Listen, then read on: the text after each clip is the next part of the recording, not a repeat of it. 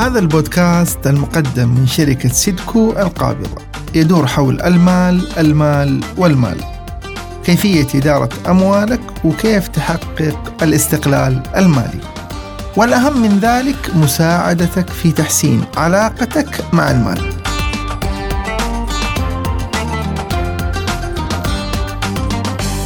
مرحبا بكم أعزائي المستمعين.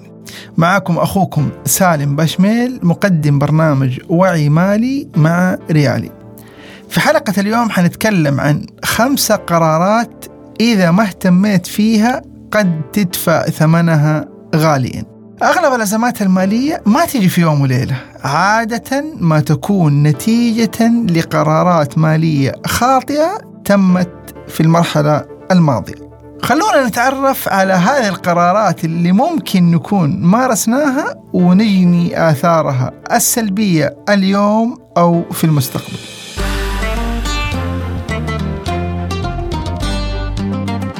القرار الخاطئ الأول هو عدم الادخار. القرار الخاطئ الأول اللي ممكن نكون واقعين فيه وحيأثر على مستقبلنا المالي هو القرار بعدم الادخار.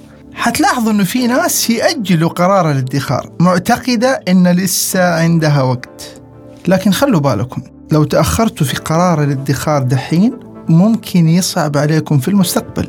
لأنك في كل مرة راح تلاقي سبب جديد يخليك تأخر. السوق متردي الآن الديون خليني أغلقها في حظ ساحر حيجيني في المستقبل حدخر في ذاك الوقت.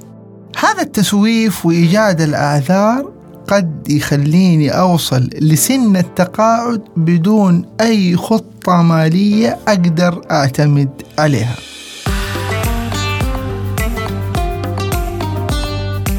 القرار الخاطئ الثاني هو الاعتماد على البطاقة الائتمانية إيش مفهومك عن البطاقة الائتمانية؟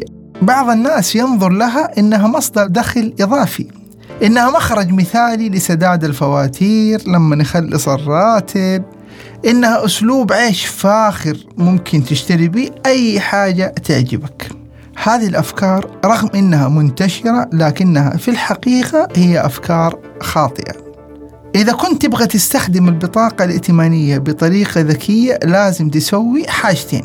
الحاجة الأولى إنك تسدد رصيدها بالكامل خلال الفترة اللي فيها سماح.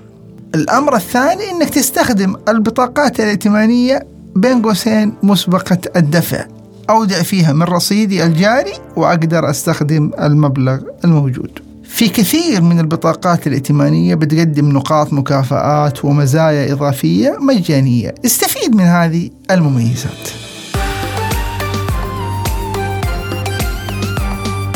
القرار الثالث عدم تخصيص مبلغ للطوارئ. تخيل لو تعطلت سيارتك فجأة. أو اتصلت زوجتك تقول لك والله عندنا ضيوف جايين على عشاء. أو أحد أقاربك حيتزوج الأسبوع القادم ويحتاج إنك تجيب له هدية. كل هذه الأحداث متوقع إنها تصير لأي واحد فينا لكن ما نعرف متى الوقت اللي حتصير فيه. لذلك هذه اسمها حالات طارئة. لابد أن يكون في عندنا مبلغ اسمه مبلغ الطوارئ لمثل هذه الحالات.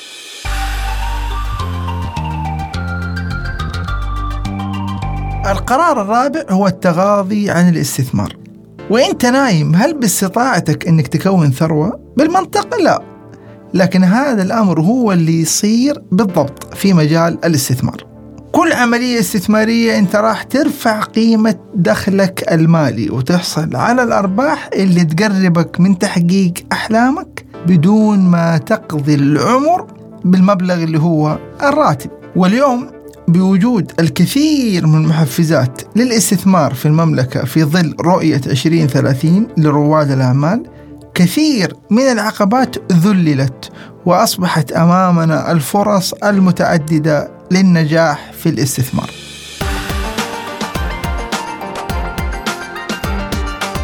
القرار الخامس والأخير هو الإنفاق دون وجود ميزانية شهرية. إذا كان راتبك ينتهي قبل نهاية الشهر على كذا أنت ما عندك بين قوسين ميزانية شهرية. عشان تعرفوا أهمية هذه الكلمتين الميزانية الشهرية خلوني أقول لكم هذا المثال. هل ممكن تسافر من مدينة لمدينة بدون ما تعرف كم عندك من الوقود في السيارة؟ ما تقدر.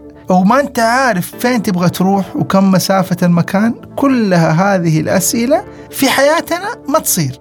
نفس الأسئلة هذه في حياتنا المالية الميزانية توضح لنا كم عندنا من الوقود المالي وفين نبغى نوصل بالمصروفات في هذا الشهر هذه القرارات الخمسة حاولوا إنكم ما تعملوها لأنه لو عملتوها حتؤثر بشكل مباشر في مستقبلكم المالي.